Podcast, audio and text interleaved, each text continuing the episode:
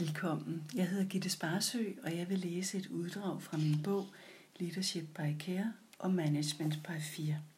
Case 3. Frygt bag facaden. Udadtil var firmaet professionelt og gav udtryk for at kære sig om deres medarbejdere. Men bag facaden sad en bandit i direktørstolen, som spredte frygt i enhver afkrog. Alt syntes godt til jobsamtalen, hvor det tydede på, at der var styr på sagerne – lige fra det pænt arrangerede mødebord med flere forskellige slags te i god kvalitet, arrangeret pænt i en skål, til de små chokolader, samt HR-chefens og den kommende chef ulastelige fremtoning. Og så signalerede firmaets slogan, at her gik man op i at behandle hinanden og sin omverden godt, hvilket de to medarbejdere bekræftede var sandt. Jeg var netop blevet opsagt fra et firma med kaos og en tvivlsom ledelse – Hele direktionen på nær en enkelt medarbejder blev faktisk fyret og bortvist kort efter mit exit. Så jeg ledte efter et job i et firma, hvor der var ro, professionalisme og hvor medarbejderne blev behandlet ordentligt. Det virkede, som om jeg havde fundet netop det, fortæller Sofie, navnet er opdigtet, der blev ansat i kommunikationsafdelingen. Hun fik en leder over sig, der var ansvarlig for både kommunikation og marketing i firmaet. Og som hun umiddelbart syntes gjorde det godt. Hun fremstod empatisk, og opstod der problemer internt, bakkede hun medarbejderne op og ydede en indsats for at finde en god løsning. Inden min ansættelse havde jeg ikke mødt direktøren i firmaet, hvilket jeg stussede over, for jeg vidste godt, at jeg som PR-ansvarlig uundgåeligt skulle samarbejde med hende. Men jeg havde jo slået det hen, fordi jeg var så desperat for at få et nyt job, fortæller Sofie og fortsætter.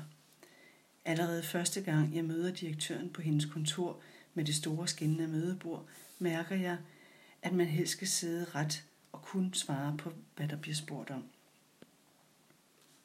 Hun taler det meste af tiden, og det falder tydeligvis også i god jord at nikke og give hende ret i, at det sørme var godt tænkt eller gjort.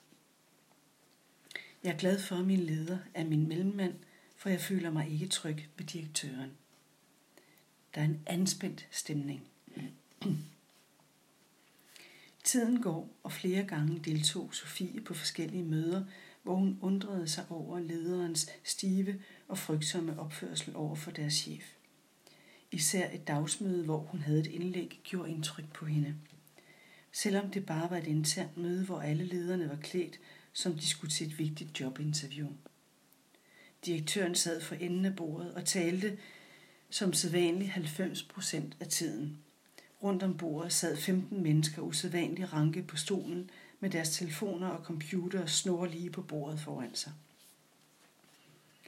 Jeg har senere fået fortalt fra en tidligere leder, at det ofte skete, at direktøren hakkede ned på en bestemt person til et møde – og at denne leder altid sad og frygtede, at det var ham, det gik ud over den dag. Lederen vidste, hvor mange de andre havde det på samme måde, fortæller Sofie. Sofie havde flere episoder med direktøren, som var ubehagelige, men hun kunne godt håndtere det. For eksempel blev hun bedt om at skrive taler for direktøren, hvor efter hun sagde, at hun havde ikke tid til at give Sofie den fornødne information til at kunne kunne levere et godt stykke arbejde.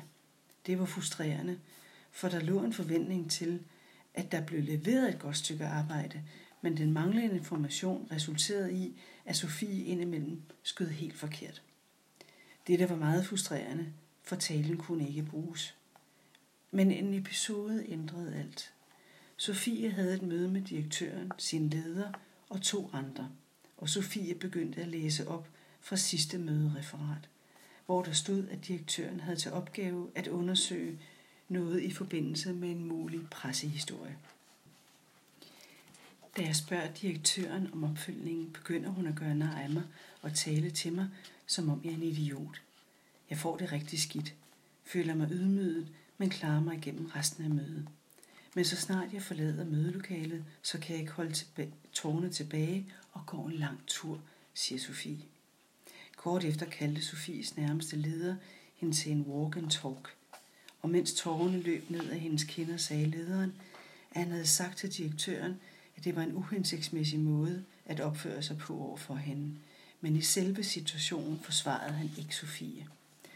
Men så tilføjer min leder i samme åndedræt, at han ikke forstår, at jeg tager så meget på vej over det. Det er jo ikke personligt ment fra direktørens side. Han uddyber desuden, at jeg må lære at leve med det, for det står jo ikke til at ændre, siger Sofie og ryster på hovedet.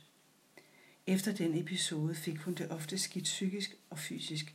Det kunne eksempelvis være et ja i mellemgulvet, når der landede en mail fra direktøren i hendes indbakke. Ofte helt ude af det blå pressede tårerne sig på i løbet af arbejdsdagen, og hun måtte skyndes sig ud på toilettet for at samle sig. At blive indkaldt til møder med direktøren krævede mange følelsesmæssige ressourcer og overvindelse, herunder at undertrykke, at hun fik ondt i maven. Jeg er normalt en ret grounded person, som har erfaring med kollegaer, der har været sympatiske og mindre sympatiske. Endvidere har jeg været igennem meget selvudvikling, hvor jeg har lært at takle forskellige mennesketyper, så det frustrerede mig, at jeg ofte fik det skidt i løbet af min arbejdsdag. En anden ting, der pludselig dukkede op, var, at jeg blev meget ked af det, når jeg talte med andre, for eksempel venner og familie om mit job. Sofie opsøgte en erhvervspsykolog for at få det bedre. Psykologen gav hende en forklaring, der gav hende indsigt, og hun forstod, hvorfor hun blev så hårdt ramt. Psykologen forklarede, at det svarede til, at jeg var i krig, og der var sprunget en bombe, altså det famøse møde med min direktør. Samtidig vidste jeg, at bomben kunne springe igen, men bare ikke hvornår. Denne tilstand af frygt var ekstremt stressende for mine nerver, der konstant var på overarbejde og på vagt. Det der var årsagen til, at jeg fik det skidt psykisk. Hendes forklaring gav så meget mening. Sofie valgte senere selv at sige op uden at have et andet job, da hun ikke ønskede at udsætte sig selv for det manipulerende og drænende psykiske arbejdsmiljø. Hun var overbevist om, at hvis hun ikke var kommet væk, ville hun blive syg. Det er pudsigt, for jeg mødte min nærmeste leder for nylig, og der var det over et år siden, at jeg forlod jobbet. Han nævnte, at jeg dengang vi havde haft vores walk and talk havde spurgt ham, hvordan han kunne holde det ud, altså at arbejde for direktøren. Og det havde han tænkt en del over siden.